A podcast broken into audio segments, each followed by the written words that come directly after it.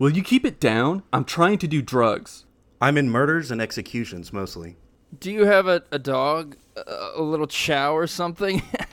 no, Alan. Is that a raincoat? Yes, it is. Get a goddamn job, Al. You have a negative attitude. That's what's stopping you.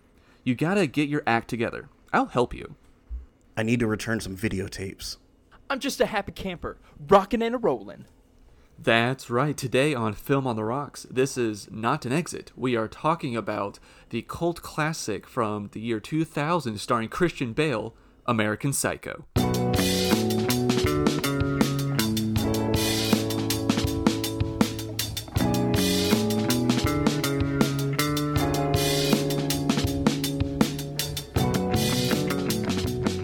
Welcome back to another episode of Film on the Rocks.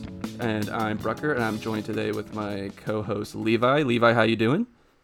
I'm very well, Brucker. How are you? I'm doing well. And today, if you didn't notice in the quotes, there's another, there's a third voice with us. We are joined by Blake from the podcast Whiskey and Whiskers. Thanks for joining us, Blake. Uh, can you tell us a little bit about yourself and your podcast? Hey guys, how's it going? Uh, yeah, like you said, my name's Blake. Um, I do a podcast called Whiskey and Whiskers. Uh, basically, it's a whiskey review along with just like kind of garage talk, you know, bullshit. We make fun of each other. We we joke. We cut up. Um, it's it's supposed to be inclusive and it's supposed to be easily accessible. So, um, you know, it's it's in the vein of comedy, but but uh, yeah, we just basically have a good time. And like I said, we review whiskey every week. So new bottle every week. Blake, right Oh. now, do you have a specific kind of whiskey that you are recommending to your close friends? Um, I, I a specific brand even. I can tell you. Uh, we did a, uh top five for under under forty. Oh, nice. and and um, I was able. I was actually able to pick out every single one in a blind tasting. I knew what it was. Wow. But Oh, that's awesome. But tasting them back to back to back, my my I stack ranked them before we did the the show, and then afterwards the order was not what I thought, even though I got the the brands right. Um, so my favorite right now under 40 is Elijah Craig. That is a great bottle of whiskey. Uh, it's it's easy to find anywhere, and it's I mean it's just truly delicious and fun to drink. I don't know if I've ever had Elijah Craig.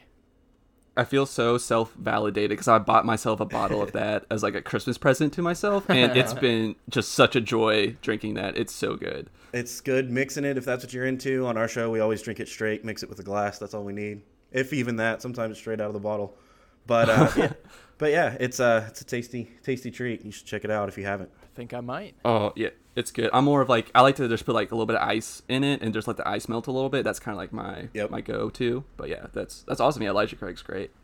Yeah, Um, that's a good well, to thank, thanks again, Blake, for uh, joining us. And today we are talking about American Psycho from the year 2000. This movie is directed by Mary Harron and it stars uh, Christian Bale, Josh Lucas, uh, Reese Witherspoon, Jared Leto, Willem Dafoe, and Cara uh, Seymour. And this was my first time actually seeing this movie. I'm surprised I haven't seen it before, and this was just awesome. Uh, uh, Levi and Blake. I guess we'll we'll start with we'll start with Blake since he's our guest. Uh, Blake, uh, what's your history with this movie? So I'd seen it once before, um, and I, I recognized. First of all, uh, you know, by the end, you're you're really left with a lot of questions. Right. So uh, I'm glad I got a chance to watch it again.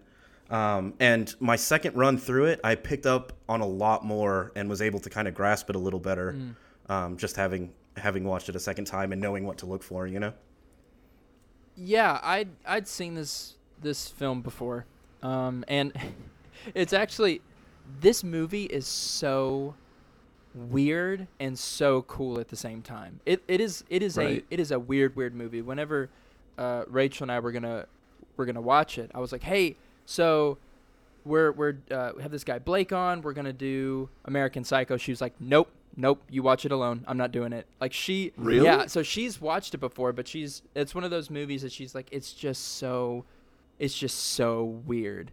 Uh, It's heavy. It's it's intense, and by the end of it, you you, it's like you're going insane with him. You know, Right. you're you're you're drained. you're emotionally exhausted by the end of this. Oh, that, that's a hundred percent right, and that that's what's crazy is that Christian Bale.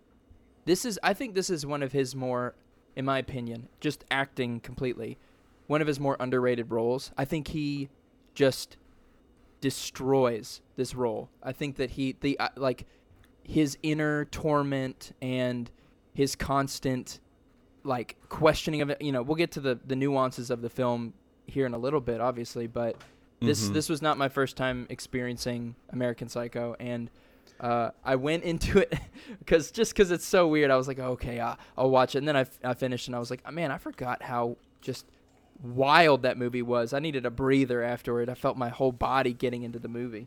Yeah, I was I was like really thrown for a loop because I did I thought that this was a straight up horror movie Uh, because I, I didn't I, I didn't even watch a trailer for this movie. I just went into it cold.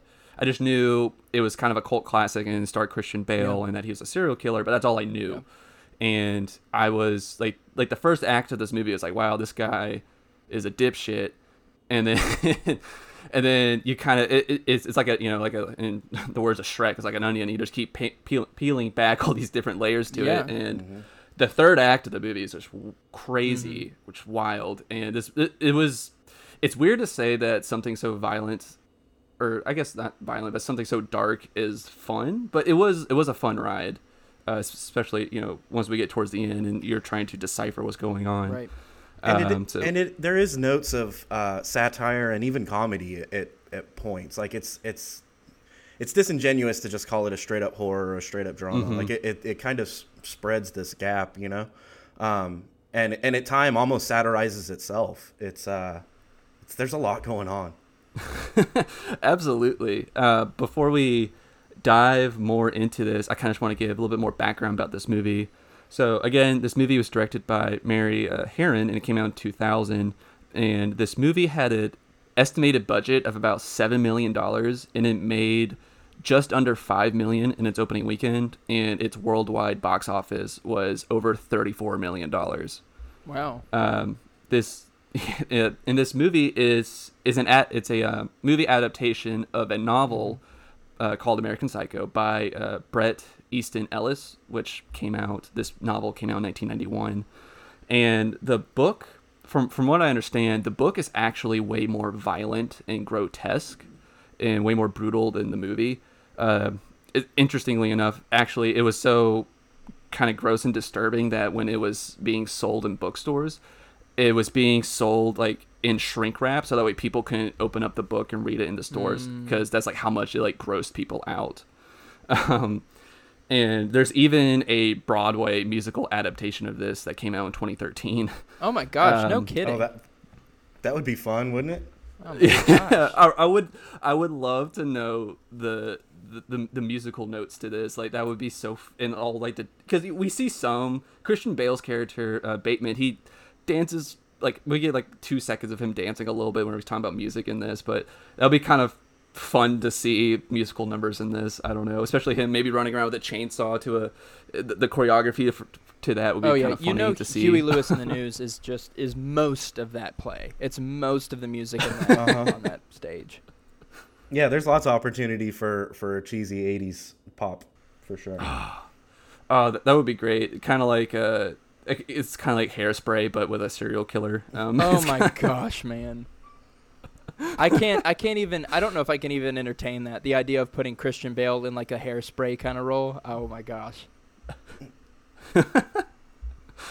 uh, just a little bit more. Uh, Ellis, the the author of the novel, he said that he kind of wrote this because he was the the character Patrick Bateman. He said he was very much like him Mm. actually, and he was very much like uh, involved in like consumerism and being being very materialistic. And this was, and he kind of hated himself for this a little bit. And this, and we kind of see how Patrick Bateman compares himself to a lot of people, and he kind of hates himself a little bit. We'll kind of maybe dive into that a little bit later. But so he said he he wasn't just like inspired one day to just sit down and write a novel about how he kind of like dislikes how much he's consumed and materialism and everything. He would kind of do this in spurts whenever he was kind of feeling really down about it or whatever and um, he would even go to he then he kind of morphed this into the serial killer story And he said uh, he would even go to the public library and be researching serial killers to write about this. He said he kind of get weird looks because he's doing this in broad daylight. Right. Um, but uh, yeah, yeah, very interesting. And this, I don't, I don't know if either of you have seen or read, seen the show Dexter or read the book Dexter by Jeff Lindsay, but this, this felt super familiar to that show slash book Dexter. Uh, a lot of there's a lot of similar or there's a lot of parallels to them. Um, but th- this this this was a very interesting movie and kind of like a weird maybe peeking behind the curtains what maybe a Yeah, I person had trouble. It seemed like in Dexter though you were rooting for him, like he was almost an anti-hero, and in this, very true. I don't want to say that he's not. He's not necessarily the antagonist. It, at points you you feel sorry for him, you empathize with him, but then it's just like that gets shattered as soon as the hyper violence comes out. You know, Right. like oh, you Oh, feel bad for him, and then all of a sudden he's just the most horrible person in the world, and and you hate him again. It's it's it's a roller right. coaster. Yeah, because sure. you know, e- you know, either way, kind of like you said, you root for Dexter. You know, murder is is bad, but like you with Dexter, there's like a level of like him killing people who you can kind of justify why they're probably being killed, like this serial killer side of him. Whereas Bateman is more of a like yeah like like Blake was saying at the beginning you're like oh this poor guy is tormented. He's you know at, at you know he's either sick or he's in his own head or something's going on. Like he is eh, disturbed in some capacity and the poor guy's going through a lot. And then it kind of goes into this whole over the top level of violence of him going from an axe which is still visceral in and of itself to him deciding Mhm. am i going to use a nail gun am i going to use a chainsaw to like this like him kind of running his fingers over the the tools and like I was about to say he finds Oh, pleasure yeah. in like thinking about each one and which Oh, one am I going to choose, and you It's can like see his him. project. You can see him running his hands over. He touches the handle of the axe, and then he goes over to the nail gun, and then he Yeah. goes like it's it's like his it's like his uh, he talks about Huey Lewis and the News. It's like they really came into their own. They were this, and then they've become this thing that speaks more to me. He's kind of creating his own form of entertainment where he says, "This is this is my this is my opus. I got to figure out which tool I use and how I go about it." But he's still, you know, Mhm. the newspaper's laying down, and he's still got his his he's still wearing his suit with the rain jacket and all that stuff. But yeah, it's it's I, I, I think I can see the comparison of Dexter just because they're both like serial killers, but I don't Mhm. know. Dex, I mean, Dexter is in, is kind of sick in his own way and kind of has his own troubles. But Well, like, it's how, how how did you think of like the comparison with Dexter? the, the things that kind of reminded to me were both the the internal monologue that we were getting and that they were both very particular about their routines and you know Oh, what yeah. they prefer and also there's there's this big theme in Dexter in both the it's more prevalent in the novels than the show I think but where Dexter talks about his dark passenger and how his dark passenger was to come out Mhm. and show his real self and we kind of get that with uh, Patrick Bateman as well, how he feels like he's wearing a mask, and that he says that he kind of his like his urges or his impulses are starting to seep into his date his everyday life more often, and it's kind of scaring him a little bit. Um, they do a, a really good job at showing his his his problem with his duality, uh, you know, throughout this, and there was a really clever uh, visual uh, visual element of this with him and his fiance in the cab. And his fiance you can see her face and everything but his face is distorted by the the the barrier between the driver and the passengers in the taxi cab you can only see like a blur of his face which was very i thought very cool visual storytelling in that he, he's wearing a mask when he's out and he this isn't his real self um, but yeah, so those were kind of like the parallels I was drawing, especially the internal monologue and uh, how they both have describe having this darkness or this this inner self that is trying to seep out. And at, at the beginning of the movie, they also do the uh, the whole opening monologue when he when he peels the mask off his face. Um, and I think there's even there's even a quote that's something like you you may be able to shake my hand and feel flesh there, but I simply am not there. And and he's It's good. there's an idea of Patrick Bateman, right? An abstraction or something like that. Um, uh, he's so like he's his whole personality is defined by this yuppie lifestyle, so much so that he's completely lost who Patrick Bateman really is. There is no Patrick Bateman. There's just this Yeah. yuppie lifestyle, and I feel like the the homicidal the the dark passenger or whatever you want to call it is Mhm. just uh, it's it's his it- it's it's him kicking and screaming to be recognized and to be acknowledged as something special in a in a world where you know he's he feels like he's ex- exceptional but he's just status quo just like everyone else and and they have a they have a really cool uh, trick also where they uh, they keep messing up Yeah. names throughout the whole Yeah. movie they're messing up names and and and it, it plays into this like you know all, all of you people look the same he even says he he shops at the same uh, places i do we wear the same glasses he has this he has a penchant for the same suits and uh, but i have a slightly better haircut Yeah, you know like Yeah, yeah. They We're the all same look- barber. they all even better yeah, look it's the just same, I. I a hundred percent agree, Blake. I think it's a he's trying to find his identity in this sea of people that all share his identity, and you can see his Mm-hmm. just the fury. And this is honestly, we kind of you talk about the masks and the, the duality. When I see when I watch this movie, I see him like this. He, craves to be recognized. So uh, uh, uh, what's his name? Paul Allen comes in and he is says, "I'm getting a reservation at Dorsia at, on Friday night." Uh, which this was, you know, the, the whole card scene is one of, the, in my opinion, is one of the best scenes in the movie. oh yeah. And he, the moment they're like, "Oh my gosh, Dorsia, man, Paul Allen is the greatest," and then he immediately is like, "Got a new card, mm, praise me," and they go, "Oh man, Bateman, this is really awesome," and then he kind of his demeanor changes from frustration to like, mm, "Yeah, that's bone, that's that's bone color, you see, yeah," and then it transitions into them Mm. praising a different card, and he starts to break down again, and so his constant desire to uh, you know b- by the end of the movie him saying no no no. I like i i murdered people. Like i i did it. This like desire to be recognized in some way shape or form. He can't do it in his career.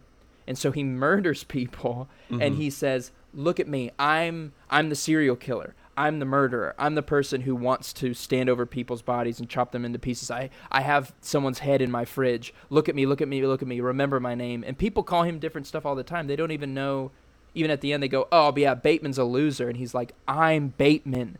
Like even when he wants to murder when it, when he's murdered someone again we'll talk about the ending later. I don't want to you know that's a whole can of worms. Hmm the lo- the lawyer is still like, uh, sure, sure, man, whatever, and doesn't recognize him even when he's murdered all these people. Uh, it's the card scene you brought up the card scene too and, and it, it's a perfect visual visualization of like um, him compared to all of his peers right? Because they he lays the card down and they all oh my god oh my they you know ooh and ah over it. And then they lay the next card down and they ooh and ah and then the third card and they show all three cards next to each other and they all look the same. I mean they're all white with Yeah. black text and everything's the same but they're just like so obsessed with the the smallest little difference that the thickness yeah, all these the- like Yeah. meticulous details. yeah. Yeah. And Is and in reality, they're all Yep. they're all the same card, and and they're all It's all a different shade all of carbon white. cutouts of '80s businessmen. They or yeah, what did you what did you say? Like yuppie Mhm. culture, whatever you said. Yeah, Yep, that's right. yep. Is it is it more of Bateman wanting to like is it like a competitiveness where he's like like I'm on top, I'm the alpha and I have the best or is it more of him wanting to be more human and try to fit in I- with other I humans? I think it's just, I mean, like any human, a desire to be known. I mean, he is clearly successful. He Mhm. he introduces himself. I thought this was so strange. He, the first thing he says is where he lives, and then he says his name. Mhm. So it's not a pet like his personhood. It's not a matter of like look at me. It's just a matter of I need to be recognized. I need to have an identity because it's it's not about how successful he is just in itself. It's a I it's not even the I'm the guy that loves Valentino suits because the other guy also like they make a point like again to go back to the card scene. They make a point to say there's literally a guy that looks just like me, but I have a better haircut, so boom, identity, slightly better haircut. I've got that. So I think it's less to I think it's just kind of this this level of as a human being, you kind of fall into the numbers. And he wanted so desperately to be I'm special. I'm this, I'm that. And whenever he's sitting down with, I forget Willem Mhm. Dafoe's character, and he mentions where he's from, and Willem Dafoe's like, "Ooh, very nice." You see Bateman's appearance, like his demeanor change. He goes, "Oh yeah, recognition. Like, I got him. Yeah. Uh, yeah. So this movie is there's a lot of like fine details in this movie that these characters obsess over, um, and it, it was very interesting, kind of seeing this Yep. this yuppie culture really brought to the forefront. Um, before we kind of continue into some of our favorite scenes, let's uh, let's talk about drinking rules, guys. Um, Le- uh, Levi, would you, uh, or Blake, do you care if Levi goes first or you go first? It Yeah, doesn't absolutely. matter. All right, Shoot, I, Levi, I, I feel like we'll have a couple Yeah. overlaps just because there's some some some phrases and words that people mention a lot, and you kind of have to make those drinking rules. Dorsia is obviously one. If Dorsia is mentioned, I feel like that's Mhm. that's one that has to be in. Anytime they talk about Dorsia, take a drink. Uh, the mentioning of the videotapes. I have to return some videotapes. I have to return some videotapes. Take a drink on that.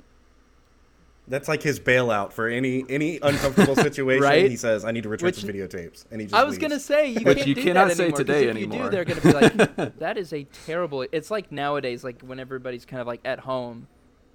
What's yeah, a tape? exactly. Like everybody's at home and be like, "I'm busy." Be like, "No, you're not. You're in quarantine right now. You are not busy at all right now." It's like I have to return some videotapes. Return where? Uh, so return videotapes. I gotta rearrange my Netflix queue. it's a whole. It's a mess. I got. uh, I had uh, every time uh, Patrick takes off or puts on his headphones. Um, he's he's always got his his, uh, Okay, his Walkman with him.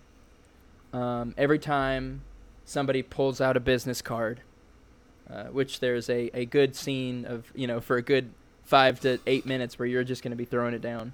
Um, and I had I thought of two for my like uh, finish your drink moment, and I couldn't decide, so I'm just gonna say both of them. Uh, finish your drink whenever "Hip to Be Square" comes on for the, which I just that is so good. and this one, this one's probably my Mhm. favorite though. Finish your drink whenever Bateman tries to put a cat in the ATM. oh God. It's such a good scene. That's. Which th- that that's honestly kind of the first moment whenever people start to question, wait, is this really happening? Is this all happening in his head? Like that that's I think that's the first like for me at least the first definitive moment. I think there's definitely a few other ones where you're like, because def- because throughout the movie, Kat and I'd be like, wait, was that real? so we'll, we'll talk about Well, that yeah, a yeah, little yeah. bit. Well, yeah. But yeah, uh, Yeah. But good rules, man. Uh, Blake, uh, what uh, what do you got? So, yeah, kind of a few of the same. I, I s- wrote down uh, anytime music or headphones, you see his headphones or, or he talks about music. Um, It's actually got there's there's a lot of music in it, and it uh, it kind of surprised me that someone that's so disconnected and so but has such a love for music. Obviously, like for real, he does. Um, Yeah. it- we'll talk about when he in favorite scenes when he's talking about the music, but Okay, uh, yeah, Looking headpho- forward to he- headphones or music. Um, any any lunch reservation, same as Dorsia. I, I I just put any lunch reservation. Anytime they say mm-hmm. let's do lunch, any anything like that, I think that'd be fun. Um, a, a couple extras that I had was the the confusing the names. Anytime someone calls someone else by the wrong name or or mm. uh, um, ah, That's a good one. I like that one a lot. and and, and it happens good. all even like like he'll be in a in a restaurant and he'll say is that Donald Trump and just just so that he can say that like Just- just so um, you can name drop Right. someone that's not even there. right. Yeah. And then one that I noticed um, that seemed I was trying to find something that was that was pretty regular throughout the whole movie. Um, anytime pa- Bateman says "listen," and I, I felt like it was uh, a good part of it helps explain his character because he's so like self-absorbed that he almost like demand he listen, and then he'll continue with the sentence or. Um, I, I, anyway, he's, he says it throughout. It's, it's the like he, he's and- demanding your attention.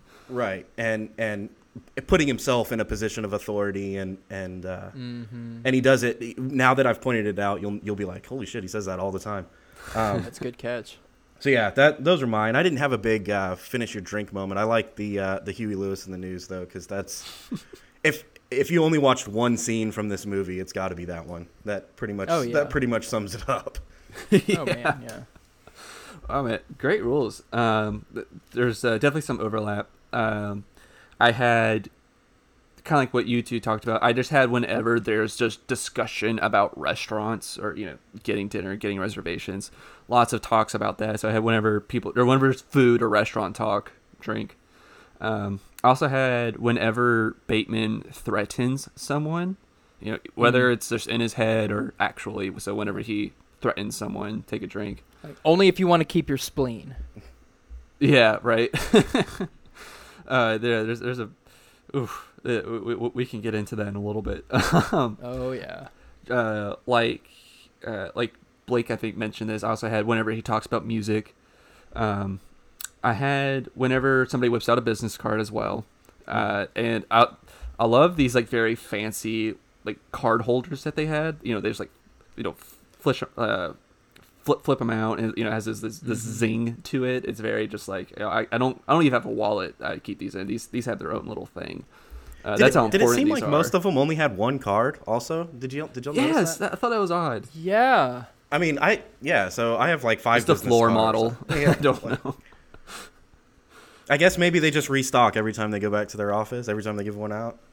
Yeah, I don't know. Maybe, their Maybe. I their don't know. assholes are so tight they can just like keep the rest of them up there. I don't know what's going on, but uh, and then my last drinking rule was um, whenever Bateman has his black gloves on, take a drink. Oh. Oh, that's a good one.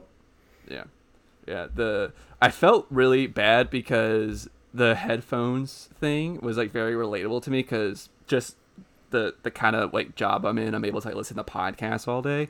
So I was just like, man, like that's me. I have headphones in all the time. Am I a psychopath? But uh, but I don't have the black Everybody's got headphones in, man. Yep. You're good. Um, well, let's uh, let's get into some of our favorite scenes, and I kind of want to jump into what Blake brought up with some of the music. Um, that's uh, I, I felt like that was something that was like kind of odd to me. and I just couldn't quite figure out about why he was so obsessed about music and like wow he had so much knowledge about it. I kind of took it as him trying to blend in to be more human because whenever he talked about or whenever he raved about the artists and their songs, it sounded like a robot reading, I don't know, some sort of manuscript about this article about it. And to me, that was just him like, oh, I read this in some magazine. This is what normal humans think. So I'm just going to regurgitate this to blend in.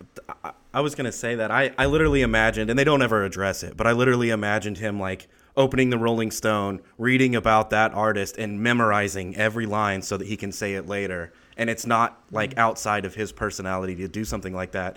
And not only that, convince Right. himself that he's the one that said it. Yeah, and I think it's. I mean, it's very, very common.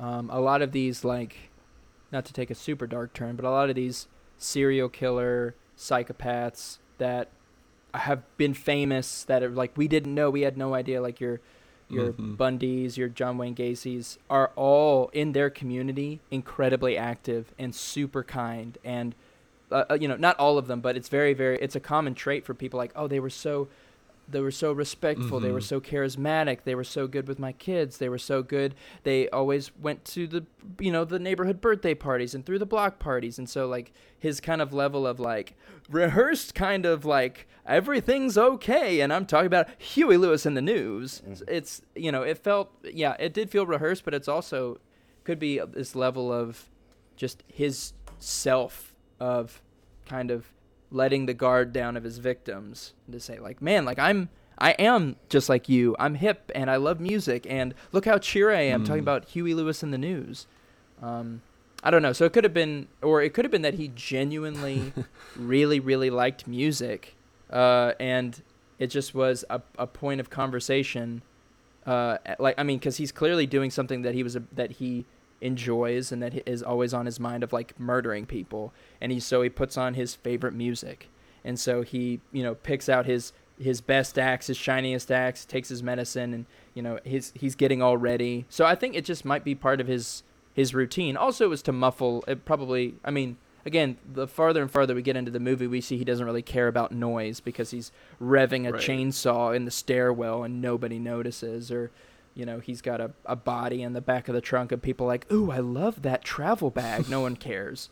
Uh, but he you know it could have been just for noise but it might also just be for the fact that he was like it's like putting on music as you get into a bath and light some candles. Like he's just setting the mood for him doing what he loves. This is how he unwinds, man. maybe. Yeah honestly. Yeah, even you know he's he's having sex with the hookers, and he's got his. I mean, he puts the videotape on, he sets everything up, Mhm. and then it's it's him having sex with two girls, and he's just looking at himself in the mirror and like dancing and flexing and.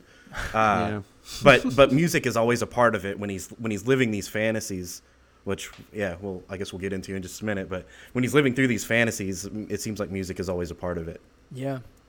I wonder if it's because he's trying to. So we kind of see th- in the movie in the background he has like Texas Chainsaw Massacre on, and you know and later we see him chasing uh, a woman with a chainsaw, and you know we also he has like pornography on as well, Mhm. and he's obviously trying to imitate these things. Like you know the the, the porno he has on was with two women. He brings two women home and there's a you know the, the cheesy porno music or whatever. So i wonder if he thinks like with to him to recreate that or even the chainsaw scene there's like you know a musical score of some sort. So he has to have some sort of music on the background for him to actually think that this is how it's supposed to go down. I don't know. Mm. yeah i was Um, gonna ask what you guys thought of the the pornography in the background like and it's so nonchalant. I think he's talking to his fiance and there's just like screaming porn in the background and it's you're yeah it was for someone that spends so much time trying to fit in it's like you know you're probably throwing off some weird vibes right here but but nobody cares nobody even notices because everyone else is so absorbed as well I mean, Right. if he is like a psychopath, there is this level of that he's probably just trying to feel, like he's just trying to connect with something. Uh, Texas Mhm. Chainsaw Massacre, like blood, gore, elicit some sort of reaction. Pornography in the background elicit kind of those, you know, the dopamine's flowing, pleasure, ple- like the pleasure receptors, trying to get something cooking in his ke- in his in his body on a chemical level, because the interesting. because the guy is going day to day blending in with everybody else and there's no level of like uniqueness to him or at least that's how he sees himself and so he's you know seeking this out allegedly. Uh, so I, I i think it's you know he's just so the you know i say the poor guy is so just uh, I- mean it could be that he's so just um, um, emotionally squished that he's trying to uproot what is kind of being forced down um, through either you know pornography Mhm. and these violent films. Oh, you know kind of concluding with that pornography isn't enough. I have to you know this loud you know very um, you know the pornography i guess in itself is not violent but very uh, active. And so it kind of ends with him getting progressively and progressively more uh, graphic with his uh, sexual conquests and progressively more graphic Mm. with his uh, violent acts. So I think he's trying to pull something up. You know, it's it's a climb. Obviously, you see it gets bigger and bigger and bigger. yeah it's it's interesting yeah, I, I can't i couldn't tell if it was like kind of like what you were saying I, I, I like your take on that it's just him trying to feel something have some sort of you know dopamine you know release pleasure um also could just because kind of like what i said earlier we kind of see him trying to reenact both the chain, texas chainsaw massacre scene and this um and we see throughout the movie he kind of mentions some like f- trivia facts about real life serial killers. He talks about um, Ed Gein and Ted Bundy as well. So I wonder if like that's him trying and in interviews Ted Bundy. He uh, kind of I'm I, I don't mean to put words in someone's mouth, but just from like interviews I've read about him, he's kind of put his weird sadist desires to him being exposed to pornography at a very early age. Mm-hmm. So I wonder if you're kind of if he's like leaving you breadcrumbs and that like he's done research on people that he thinks are like him, like Ed Gein and Ted Bundy, and this is some information we just know about them. Mm. So he's kind of imitating what they did, just to maybe see like, oh, well, these are these guys are like me. This is what they did. Maybe I would like it too. I don't. I, I don't know. I'm kind of just speculating here. Yeah, it stands to reason that someone that, that gets their jollies off by murdering people um, in gruesome ways, it, it stands to reason that they've probably done a little bit of research and, and started at an entry level of at least just knowing that. And I feel like the little trivia stuff is just an insight. Like, uh, you know, yeah, he's he's he's interested in this kind of stuff. He follows it. He not he's read enough about it that he knows the name of Ted Bundy's dog. You Right. know, and Mm. and he he carries that with him. And obviously, he's evolved evolved past that to a to a more uh, like bringing that out in the real world, not just a fantasy in his head. But I guess that's where that's where we'll end up. Yeah, and I mean there, there very well could be too, like this. I mean, he's he's there's this loneliness. He could be just seeking out people that may or may not understand him, not you know on a relational Hmm. level, but just saying, I have just this innate desire to murder, and I seemingly live this normal Mhm. life, and I take very very good care of myself, and I am physically attractive, and I am you know just like everybody else, and I exercise and take care of my hair just like everybody else, and I mean Ted Bundy's a great example of someone who you know literally they're they're finding you know they're they're they're proving these horrific crimes that he's committed these murders and people still aren't believing it because he's so nice and he's so attractive and he's so good you know he's so good looking. He was like that was a big part of his his case and his trial was so televised Mhm. because he was such a good looking person. And they're like no but scary people look like frankenstein right that's where the the murderers are, are the ugly, grotesque people that are homeless and hide in the shadows and live in a box, right? But like, no, it's like it's people who, like Bateman, uh, live, you know, have a successful career and live in a nice apartment and make a lot of money, but just for some reason there's something in their brain that just fires chemicals differently, and so they just want to murder people. Did you notice that that uh, for someone that defines themselves so much by their by their um, career and their house and all that, um, he does no work. Never once do you Yeah. see him do any work at all. Right? yeah. That's true. Uh, he'll he'll go into he'll go into his office and he puts his feet up. And I- I think at one point, uh, his fiance Reese Witherspoon, who does a great job too. Yep. Um, she says, uh, "Why don't you just quit if you hate that place?" And then she mentioned something about uh, your dad practically owns the place. Again, that's the only mention. Like you never meet his dad. You know you don't know who his dad even is. Yeah. They just they just throw that in there. So it's almost like like he has this self-inflated sense of superiority that's all it, it, it was all seem seemingly given to him, you know? And Right. and because of it he feels superior, but he never works ever. He's never t- typing an email, he's never even when he's talking on the phone, he's not even talking on the phone, he's pretending. That's true. Do we know what he does? Some kind of stock stock broker. Yeah. Murders and executions. Not. Yeah, that's true. That's fair. That's a uh, you're, the the part that you just brought up, Blake, where he's you know faking that conversation on the phone. I this was one of this this was one of my favorite scenes was the first conversation with him and the the, the detective played by Detective Willem Kimball, Dafoe. I just remembered it. Detective Kimball, right? Thank you. Yes, that's it. Uh, Will- this Willem was one of my this was one of my favorite scenes in this because it's such a chess match between these two. Because w- Willem Dafoe, oh, you know, of course, he's being a good detective. He's he's like withholding some information. He's not showing all his cards. He's just kind of seeing how much of Bateman's story matches up with what he already Right. knows. And Bateman is bes- outside of that phone call, that fake phone call, which was pretty real, was like pretty very passable. I was for a half second, I was even like, wait, is he really talking to someone? Yeah. But uh, Mhm. he which just kind of shows he's very good at faking reality Mhm. And so you know how much can we actually trust from this and you know to me I, I wouldn't put it past that his dad actually doesn't own anything in that business and that he kind of just said that so he has clout Wow. but um I I love this because it's such a chess match. I love. I wish we got. That's that's the one thing I wish we got more from this movie was Willem Dafoe's character because he was awesome. I thought he was so Yeah. good, and I was kind of hoping it'd be a little bit more of a cat and mouse thing between Mm. them, but oh, it was so good. And honestly, I thought that Bateman was doing kind of a bad job, like staying on his toes and keeping up with the lies and everything. Because to me, I felt like he was just backing himself into a corner he wouldn't be able to get Mm. out of in this conversation. And Willem Dafoe, like you said, does an excellent job of like, you know, it, it's almost like he he can see it. You can tell he's calculated. Uh, he has like this Mhm. smile, this this coy this coyness Oh, about yeah. him that's like, oh, what do you think? And and you can see Bateman. He, he wins the the mental battle because Bateman's all all bullshit. He's all fake, and and Kimball just Mhm. tears him down through the conversation. But to to go in uh, to the later themes, um, I don't know that Kimball thinks of him as a threat. Mm.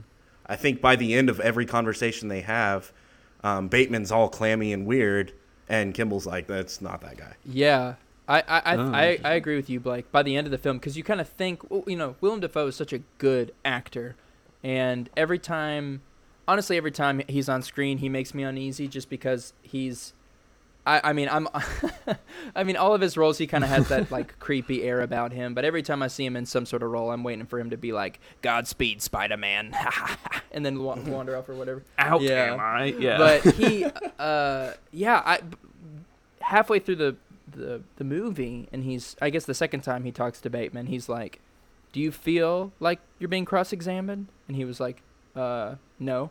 I was like, "Ooh." He's the, the det- detective Kimball's got him. He's got him on the ropes. But by the end of it, he's like, "Oh man, sorry for coming by your office." Blah blah blah blah blah. Yeah, we're we're working on it, and it seems so, like like Bateman isn't even on his radar. So I I think yeah, I think Bateman does a better job on the outside than he probably gives himself credit for.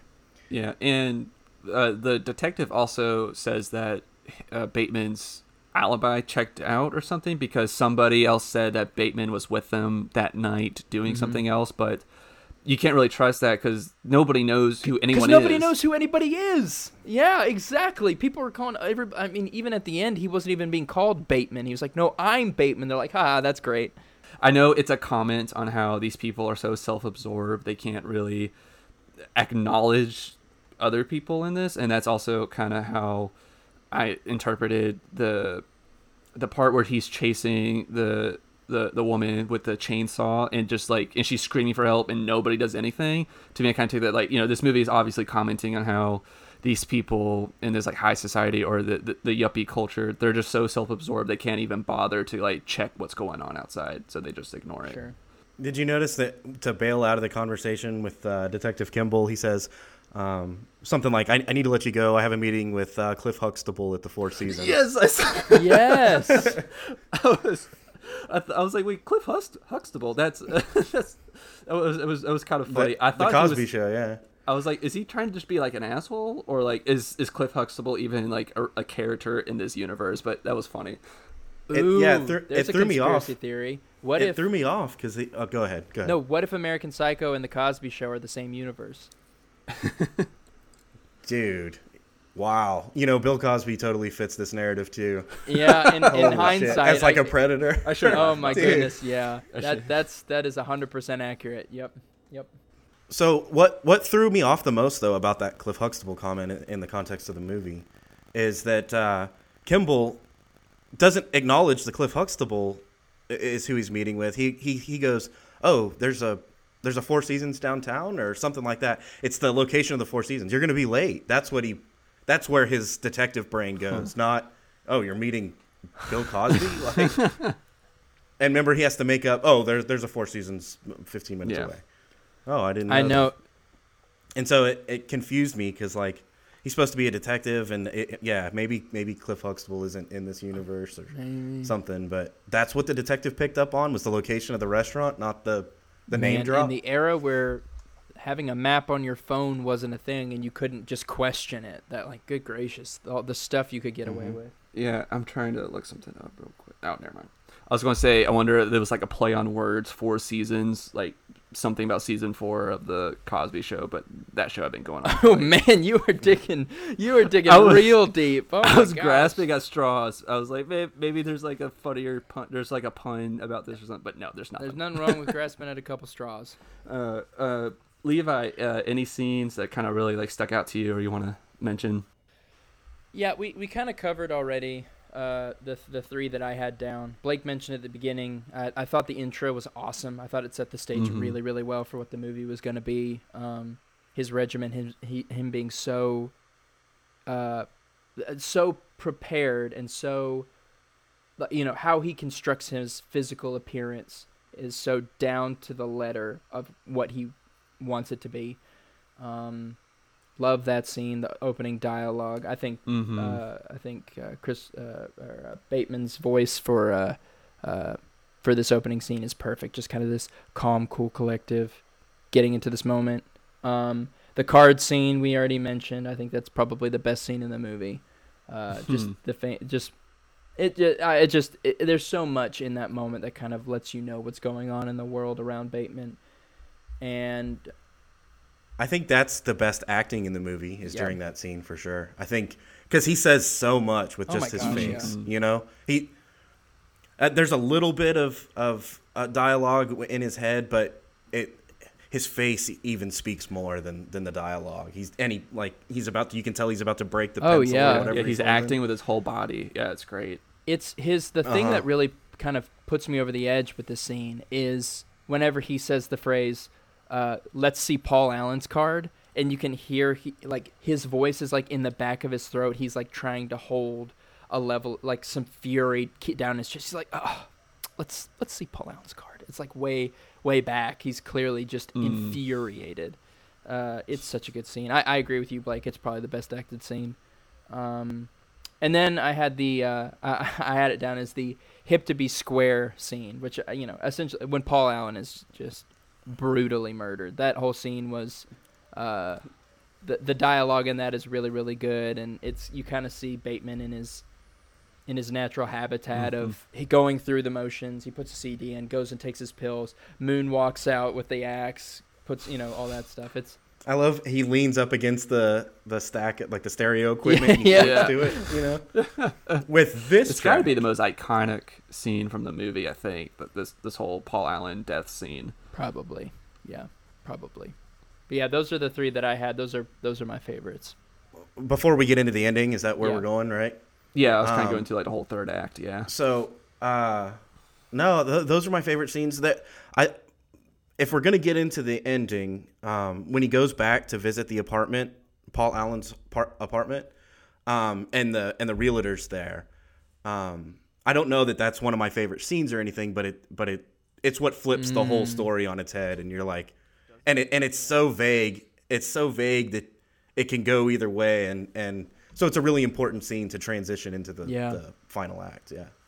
I completely agree. And that was like, I, I guess we go ahead and start talking about Hmm. the the end of this movie. Um, it's obviously you know it's it's a little bit ambiguous. What what is it? What's ever? I guess we could kind of start off with what's everyone's thoughts or interpretations of. Yeah, can we know- just fire this question out there? Uh, did he do it or not? Is it all in his Yeah. head or is it all real or somewhere in between?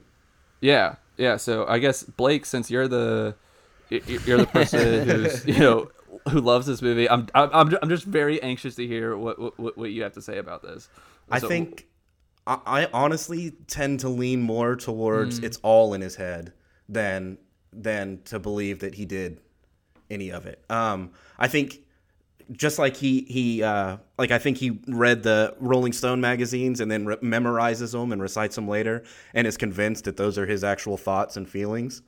Um, I think that um, he he imagines that this happens and he convinces himself that it really happens and it's it's all it's all in his head.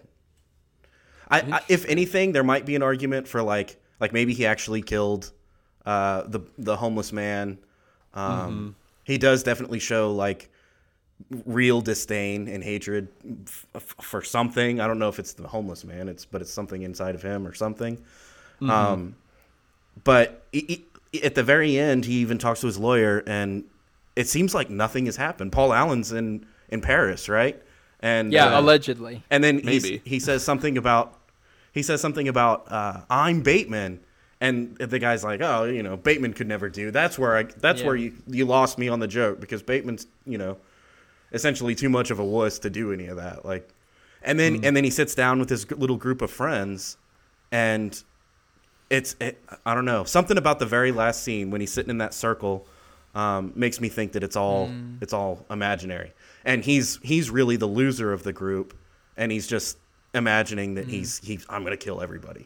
Interesting. I like it. Okay, so I I I, I feel like that you can kind of that, that's what's so great about movies like this that they give you clues or they kind of give you evidence to support either side. So it's kind of like you know however you want to take it.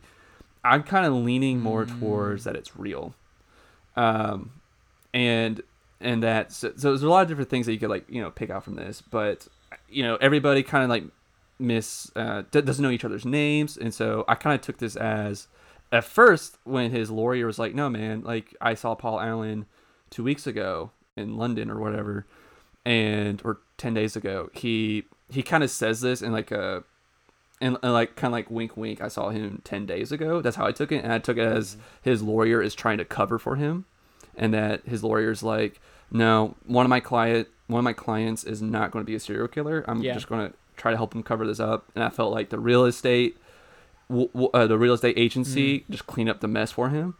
And it's like we're just we're just going to brush this under the rug. Like, and I felt like the message of the movie is that he's just another cog in this materialistic yuppie world, and all of them. The thing is that like he doesn't stand out. They're all Mm. psycho, just in different ways, and and also he he feels trapped because you know he's trying to confess, but nobody's taking him seriously. And at the end, when he sits down right behind him in the restaurant, on the door, there's a sign that Mm. says, "This is not an exit." And so I felt like he was hoping that him confessing would be his way out Mm. of his mental torment and that he could actually come out as who he is as this crazy person who has all these Mm. horrible impulses but because of the world he lives in nobody cares like he can't escape and this this what was supposed to be his like climax his his confession this isn't a true exit for him he's still stuck in this damnation Yeah. Yeah, he that's kind of like what i took any- from it he didn't even get any response from anybody. And I, when he's talking to the lawyer, uh, the it it starts that conversation starts off with him confessing, and the lawyer's like, "Oh, that's a funny joke," and then he and then he's like, "No, no, no, I'm really a murderer." And he the lawyer gets serious, and he's like, "This is not funny anymore. This did Yeah. not happen. Walk away." Basically. So again, Yeah. they, they they leave it ambiguous on purpose. Same with the you, we talked about the uh, the realtor at the at the apartment.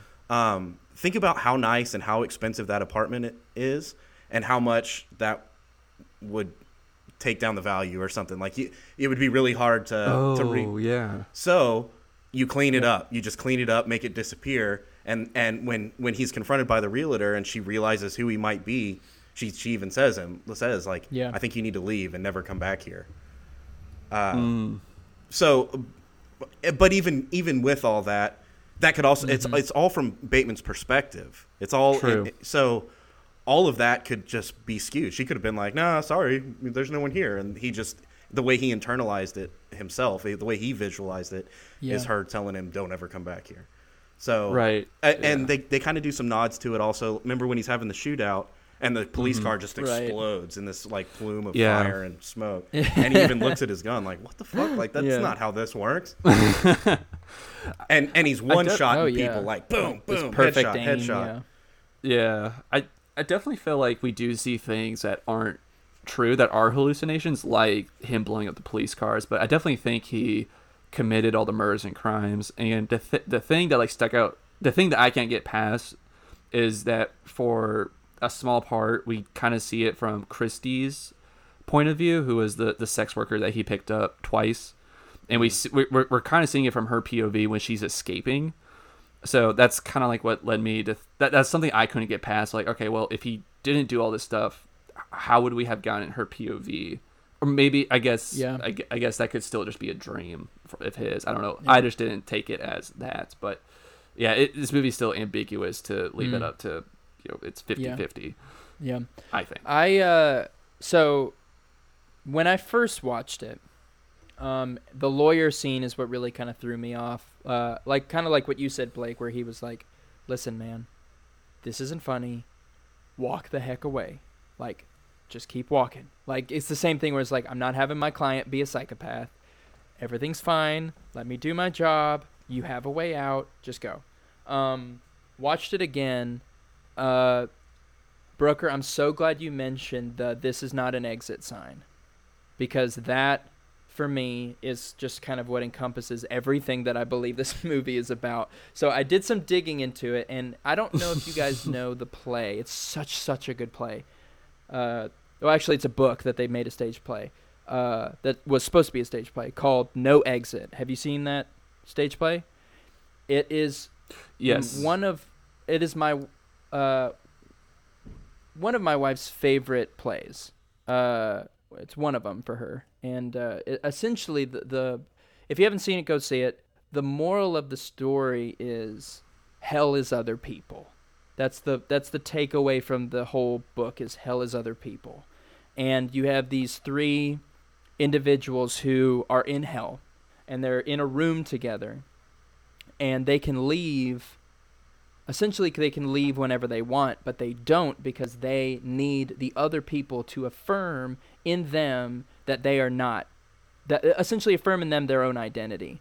They all at the very beginning they all are like why am i in hell? Mhm. i was a good person. I did all these amazing things or i was this kind of person and then you get more and more into them and you find out why each of these people are in hell and you realize that oh the person you thought was the sweetest is actually the worst and the person you thought was the worst is still terrible but not as bad as you thought. Uh, and you real like they will not leave this room in hell because they have to stay there to have in order for the other people to affirm their identity as no no no I'm not bad I'm not bad I'm good. Listen to me I need you to you know. So I uh I think that the whole premise is that Bateman is trapped in this reality. So he doesn't get his out. He doesn't get the lawyers and like you oh you did kill them. Arrest this man. And he will be known forever as Bateman that guy who killed all those people. He is trapped Mm-hmm. because he needs the other businessmen and his lawyer and everybody around him to confirm his identity as either a killer or as a ver- a really good uh, businessman or whatever and they won't so it doesn't matter. Like i think that I, and there was an interview with um, the author of the book of, of uh, american psycho bret uh, easton ellis and uh, he essentially said that it wasn't supposed to be a movie because it, it's it's a lot easier to to be ambiguous in a book because if you're in watching a film you can see everything happening. Like when he opens the closet and there's nothing there you can clearly see there's nothing there. Or when everything gets cleaned up you can clearly see that everything's cleaned up.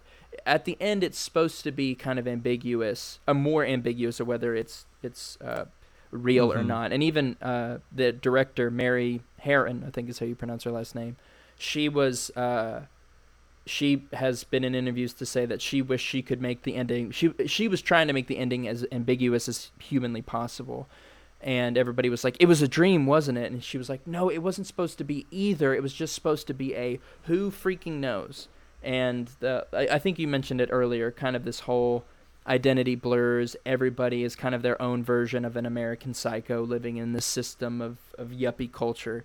So i think in the end i don't like that's that's what makes this ending so good to me is the fact that regardless the fact that nobody will recognize him as a person nobody even knows who bateman is because he keeps getting misidentified. Like paul allen could have been he kept calling this other guy Mhm. paul allen. Everybody called him paul allen. He might not have been paul allen. He could have had his own inner dialogue of being like they keep thinking i'm this shithead paul allen and i'm actually like they you don't know. And so i think true. in the end it it's that's what makes this it, like it's so great is that it doesn't matter that he can't get identified as a killer. He won't be identified as bateman the really good businessman. He is just this person that sits in the circle of the other people that look exactly like him and he keeps getting confused for other people and he can't get a reservation at dorsia no matter how hard he tries. So i think that like that's again i think the whole the meaning of this whole movie is that his life is meaningless because he can't for the life of him find an identity uh yeah that's i i whenever Wow. uh, yeah, right. No, I, honestly, I should. That's a good paper thesis. On it. Whenever I heard that uh, that the this is not an exit was supposed to be an homage to No Exit, I was like, oh my gosh, then that means like it wasn't. I, I don't think that it was that w- it was supposed to be that No Exit ties that deeply into it, but when I tie it that deeply into it, it makes perfect sense. Definitely. And I think that that details also in the novel as Oh, yeah? well, I think. And yeah, and you're correct about I saw that interview with the director how she wished they made it more ambiguous cuz I think most people believe that it is a dream or not a dream but that he he hallucinated a good portion of this and that he actually didn't kill anyone. Um and she actually went went on a limb to say if as far as I'm concerned he did commit these crimes, but I wanted to leave it more open ended than what I Yeah. actually. Man, he's got a great like off like from the hip shot. Like he was hitting people through the forehead and like nailing people from way way out there. I don't know if you like if you've ever fired a pistol. I can barely hit the broadside of a barn. Like let alone this guy who's probably never touched a gun and just pow and immediately right where you need to hit to let a whole car blow up. Yeah. I love that scene when he when he he kills the the guy at the desk at the one office building, and then he goes into the next office building and he digs in his jacket and he pulls out like a pen and clicks it and signs. Oh, it's such a good But, fake out. but when he when he runs through the, the door, Uh-huh. the revolving door, he runs he kills the guy, runs through the door, and the janitor walks out of the closet and he goes all the way around, comes back, shoots him, and then runs back through the door. like he's just fucking Yeah, I'm there's killing kind of this level of co- comedic timing to it. It kind of relieved the tension a little bit. It was Mhm. good. Absolutely. And even the doorman, he goes, "Oh, hello, Mr. Smith." He didn't even he didn't even get his name right. Whether this is a halluc- hallucination or not, even in his own if it is a fantasy, even in his own fantasy people don't know his yeah, name. that was probably the part where I like, and you know, it's so bad to just laugh at people dying, but it made me giggle with the door. The doorman he was like, "Hello, Mr. Smith," and he like digs in his and then pow, and then keeps going. I was Uh-huh. like, that guy, he's just it's Bateman. he's just that sitting movement behind- great. Yeah, right, exactly. He's just sitting there. Yeah, that made me laugh. uh, really good insight about uh, th- kind of three different interpretations for how that movie ends which i love a movie that allows you to Mhm. interpret it differently it just Yeah. makes it so much more fun and also i feel like it makes it more rewatchable too because you might change your mind a little bit Absolutely. each time pretty much you know based on everything we said i know that there actually is a sequel to this movie but just based on just what we are presented here in this movie do y'all think that this movie should have a sequel I don't think it needs a sequel. Uh, I've never seen the second one. Um, I can't imagine it was as as well executed as this one. that's a good word. That's good. That's Uh, good. Wow. I can't imagine it was executed as. Um, but I just got that but uh, I don't think this movie needs a sequel. I think I think it, it ends on a perfect note. I 100% agree with blake yeah it doesn't need a sequel it's totally fine how Is it is Mila Kunis star in the second one?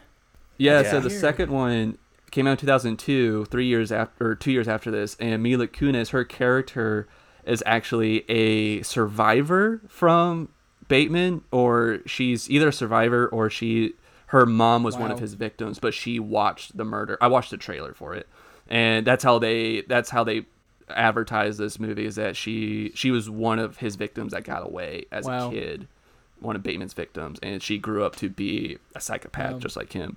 And the trailer made it look like it's way more of a slasher film than it is like this Mm-hmm. psychological thriller. But I haven't seen it, so I, I don't know that for a fact. But yeah, Yeah, I kind of want to just be Mhm. willfully ignorant. Like I'm gonna I'm gonna pretend like that movie. It's like Indiana Jones. Like oh no, there's Uh-huh. only three Indiana Yeah. Jones movies. That other one didn't Yeah, didn't, didn't no, have it. I agree. I agree. yes, Uh, there's only one American Psycho. That other one uh, didn't count. It was that- just yeah. It was happen. just for fun. yeah.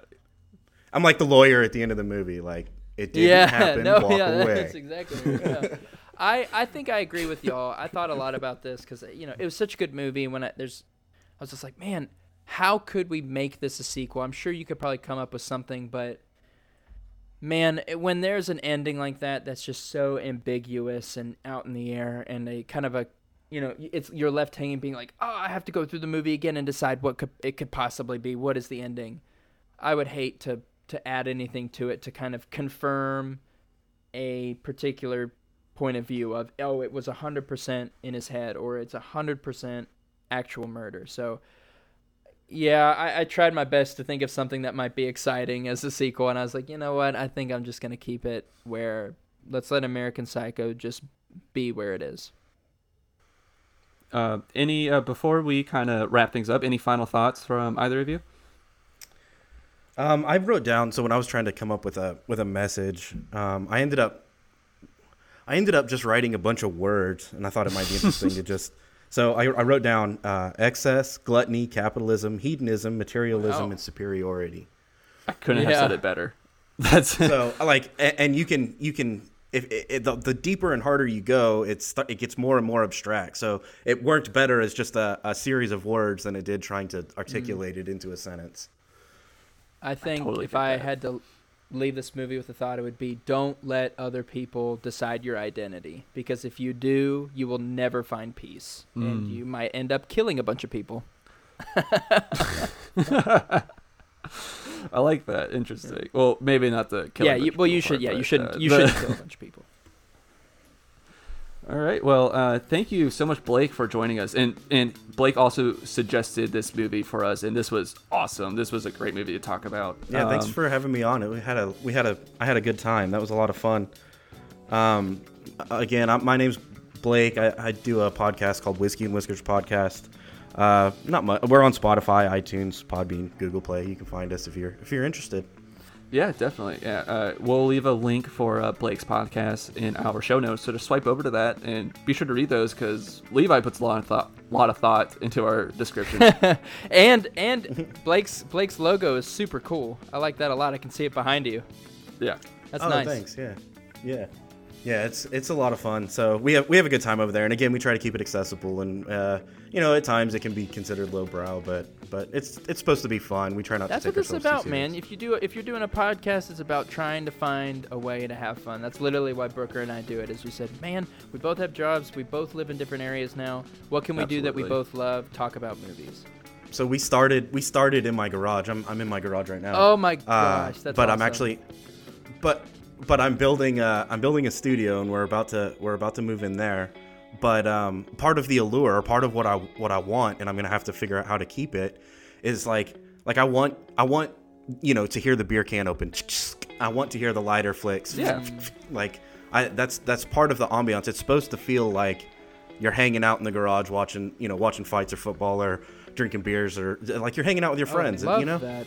That's what it's supposed to feel like. So Mhm. that's that's kind of the uh, the the vibe, I guess, that, that, I'm, idea. that I'm love going that. for. Getting the sensitivity to allow to hear the the lighter awesome. flicks. I love that. Dang. Mhm. Well, thanks again, Blake. This uh, Yeah, this was Blake, a lot this of fun, fun. and look out for our next episode, which will be released next week, in which Levi and I will be ranking our top five Jim Carrey movies. Woo! All right, see you next week. Bye.